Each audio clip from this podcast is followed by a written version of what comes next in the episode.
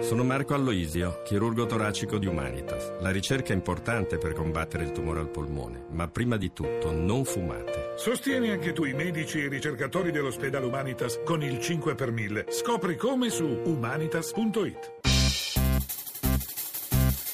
La radio ne parla.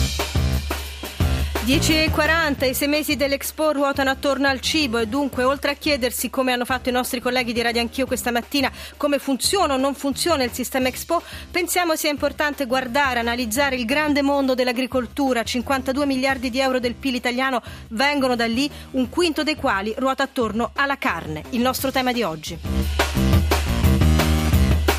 Carne perché dopo la mucca pazza ogni sequestro e sentirete gli ultimi a tutti noi viene un sacro terrore. Carne perché dall'allevamento alla macellazione si tratta di mestieri duri e difficili. E poi nella seconda parte, dopo il giro delle 11, altro argomento legato al lavoro. Che cosa accade ai centri per l'impiego con il Jobs Act? Si muoverà quel dato imbarazzante, 5% delle persone che cerca tra- lavoro lo trova attraverso il collocamento?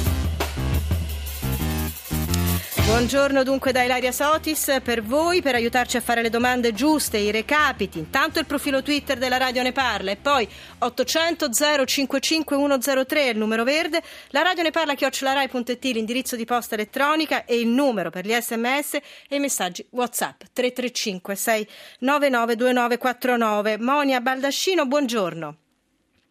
Moni è collegata con noi dalla, esatto, dalla sede RAI di Pescara, TGR Abruzzo. Partiamo, come sempre facciamo in questa prima parte della Radio Ne Parla, da una notizia che resta piccola, se così vogliamo che sia, no Monia? Perché c'è stato un sequestro proprio a Pescara di carne, fatto peraltro dalla Polizia Municipale, questo dato è abbastanza anomalo, ma non è il, dire, il primo e temo neanche l'ultimo. Ci racconti come stanno le cose? Sì, dunque, per quel che riguarda quest'ultimo, 250 kg di carne ovina e alcuni tagli di carne bovina e poi pesce, prodotti ittici, di incerta provenienza o non conservati in modo idoneo. Sono stati sequestrati, come dicevate, dalla Polizia Municipale in cinque locali del centro di Pescara, due dei quali privi del laboratorio per la lavorazione delle carni. In conferenza stampa ci hanno detto: vedete, gli agenti di Polizia Municipale non hanno solo il compito di dirigere il traffico, ma hanno anche specifiche competenze proprio in materia di sicurezza dei prodotti alimentari. È bene ricordarlo questo anche per gli ascoltatori, i cittadini, no? Perché, sì, sì, prego, sì infatti. È solo qualche giorno giorno fa, il 7 marzo scorso, i carabinieri del NAS di Pescara hanno sequestrato 3 tonnellate di prodotti di origine animale, per lo più su quei furgoncini itineranti che stazionano nei mercati. I piani di appoggio per carni, salumi e formaggi erano arrugginiti e lo sporco era talmente diffuso tra gli scaffali e le attrezzature che ricopriva vistosamente anche gli alimenti. La ruggine aveva raggiunto persino il registratore di cassa e le monete metalliche che si trovavano all'interno e sempre nel corso della stessa operazione sono stati messi i sigilli a una macelleria clandestina di agnelli privi di bollo sanitario. Sono state trovate carcasse di animali pieni di muffa che, opportunamente ripulite e sezionate, sarebbero arrivate sulle tavole. Ti fermo non per censurarti ovviamente, ma perché temo che qualcuno eh, cambi canale sentendo queste descrizioni, Monia. Eh, il dato dell'agricoltura in Abruzzo, e se ce l'hai anche insomma, specifico della carne, cioè l'Abruzzo è una di quelle regioni che si sta anche sollevando, no? riscoprendo il cibo, riscoprendo eh, certi sì. prodotti, penso al vino, il vino abruzzese sta andando molto bene, ma anche la carne. Che cosa rischia quando poi non vengono fuori notizie come queste, perché è giusto che vengano fuori, ma vengono fuori fatti come questi? Monia eh sì, infatti la cultura del cibo è proprio parte integrante anche dell'offerta turistica dell'Abruzzo, c'è sempre stata una grande attenzione eh certo. al settore e l'agroalimentare è un pilastro dell'economia della regione. Gli ultimi dati parlano di 1,255 miliardi di euro di fatturato l'anno, circa il 20% del PIL regionale. Gli occupati sono in linea per cui col dato nazionale. Sì, gli occupati sono 19.600, il 4% del totale e continua a crescere, sono dati che continuano a crescere, continua a crescere l'export, trainato innanzitutto come dicevate dal vino, dal Montepulciano, d'Abruzzo che ormai ha superato i confini europei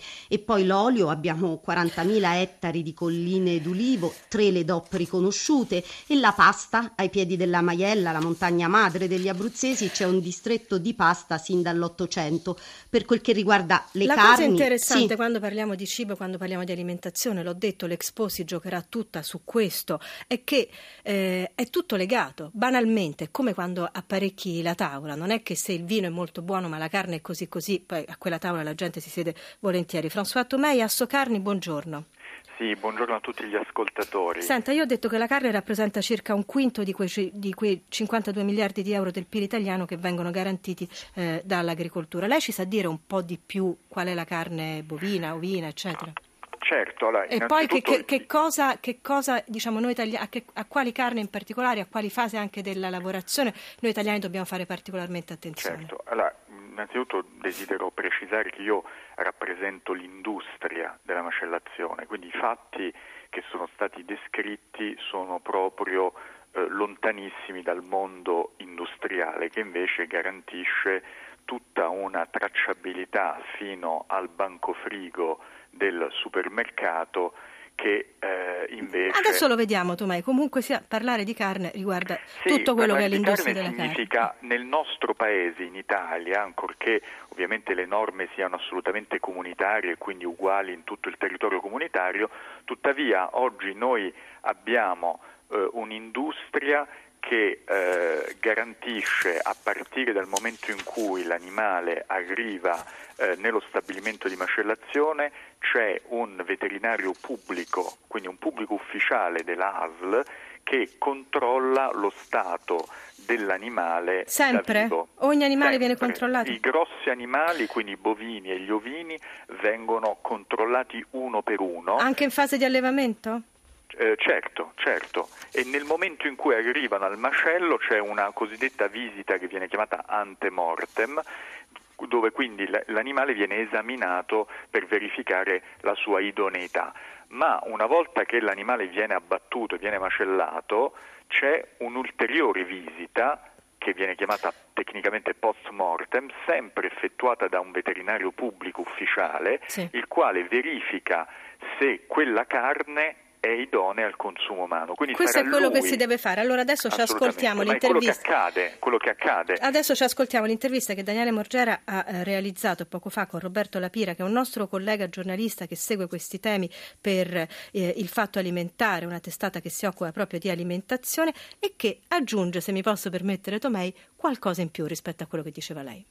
Roberto Lapira, direttore del fattoalimentare.it. Quanto sono sicuri i controlli sulle carni in Italia? Ma di controlli ne vengono fatti tanti. Secondo un documento del Ministero pubblicato nel settembre 2014, quindi sei mesi fa, su 38.000 controlli sono riscontrate solo 46 positività, quindi solo 46 casi di trattamento illecito. Ma questo risultato qui non ci convince assolutamente. Perché sulle carni finite è vero che non si trovano delle sostanze anabolizzanti, ormoni e altre sostanze, ma un lavoro commissionato dal Ministero all'Istituto Zooprofilattico del Piemonte nel giugno 2014 dava dei risultati ben diversi. Su 1600 capi analizzati col sistema istologico, ovvero valutando le ghiandole e i caratteri sessuali secondari degli animali, sono stati trovati 160 casi sospetti e dubbi per corticosteroidi oppure per steroidi sessuali. Quindi si tratta di un dato un po' allarmante. Quali possono essere gli impatti sulla salute? I produttori di carne dicono che siccome sulla carne in vendita al supermercato non ci sono questi residui, il problema non si pone. In realtà già il fatto che si utilizzino sostanze anabolizzanti o steroidi per l'allevamento delle carni fino al 15% dei casi è un aspetto, secondo noi, un po' inquietante. Noi abbiamo pubblicato come fatto alimentare diversi servizi su questa cosa qui, non siamo mai stati smentiti, anche perché non c'è alcun motivo per gonfiare gli animali, parliamoci chiaro. Non c'è alcun motivo per gonfiare gli animali. 335 699 2949 per gli sms e messaggi WhatsApp che arrivano numerosi e interessanti, tra pochissimo li leggo. Eh, 60 milioni di italiani condividono il loro territorio con 136 milioni di polli, 8,7 milioni di suini, 6 milioni di bovini, 73 milioni di conigli, 25 milioni di eh, tacchini. Il 71% degli antibiotici venduti in Italia è destinato agli animali. François Tomei, in questa immensa popolazione, davvero tutto viene controllato? Allora, allora eh, innanzitutto io posso garantire che abbiamo un sistema veterinario pubblico molto capillare che è presente su tutto il territorio attraverso le ASL. Ora, mi permetta di rispondere a quell'intervista del, del dottor Lapira sì. eh, perché noi abbiamo dei dati ufficiali pubblicati dal Ministero della Salute che ci dicono che non ci sono trattamenti illegali in Italia di, di sostanze anabolizzanti, ovvero... Ma li ha 90... citati infatti la sì, Pira? Sì, sì, no, no, no, lo so, eh. però fino a prova contraria quelli sono dei dati ufficiali. I dati istologici che citava eh, eh la Pira non sono dati ufficiali, sì. sono dei dati che noi utilizziamo come industria da moltissimi anni, non sono assolutamente una novità. Il problema qual è? I dati istologici non sono in grado di distinguere il trattamento illegale dalla, produ- dalla autoproduzione di ormoni dell'animale. Quindi l'animale, come un essere umano, produce degli ormoni, quindi quel sistema non è validato a livello europeo e nazionale semplicemente perché non distingue l'ormone prodotto dall'animale dall'ormone eh, Una precisazione questa sicuramente importante. Allora, Saverio da Teramo, buongiorno Saverio. Sì, buongiorno a tutti. La sua considerazione, prego. Niente, io volevo dire che stamattina ho fatto un nuovo codice eh, penale. Se tutta quella carne che hanno sequestrata gliela farebbero mangiare a tutti, insomma, anche un pezzo alla volta. A, a chi la vuol far mangiare? A tutti gli allevatori, macellai che hanno combinato questo casino, secondo me. Questo nuovo codice penale stamattina. Mm. Allora, ringrazio ovviamente Saverio da, da, Teramo. Intanto sto cercando di ritrovare gli sms che arrivavano. C'era uno molto eh, interessante, François Tomei, mi pare sabato eh, da Potenza, diceva: Ma la carne è, colo- è tutta uguale, ha lo stesso colore. Eh, è normale questo? Tomei? Ma eh, la carne ha lo stesso colore, innanzitutto la, la, dipende di che carni parliamo, però ehm, normalmente la carne, eh, cioè non, non, credo che ci sia un problema di colore, poi è ovvio che il vitello sarà più chiaro, il vitellone è leggermente rosato e la carne di vacca sarà più scura, però voglio dire, oppure la carne ovina sarà, sarà più scura, oppure anche la stessa dell'equino, dipende dalla specie animale, il colore ovviamente... Sì, credo della... che parlasse all'interno della stessa specie, mentre cerco di ritrovare eh, un po' degli sms che ci avete mandato proprio per leggere perché sono domande e dunque le risposte diventano informazione. Voglio tornare da Monia Baldascino perché c'è un sms molto interessante di Guido che dice ma come si fa ad acquistare carne, salumi o altri cibi in questi furgoni itineranti? Questa è una tradizione, in Abruzzo in particolare. Monia Baldascino. Sì, soprattutto eh. nelle piazze delle principali città in giorni prestabiliti si va al mercato eh certo. e si compra da questi furgoni itineranti. Certo, a vedere le foto, a vedere le immagini è difficile pensare che il cliente non vedesse in che stato fossero quegli alimenti. Eh certo,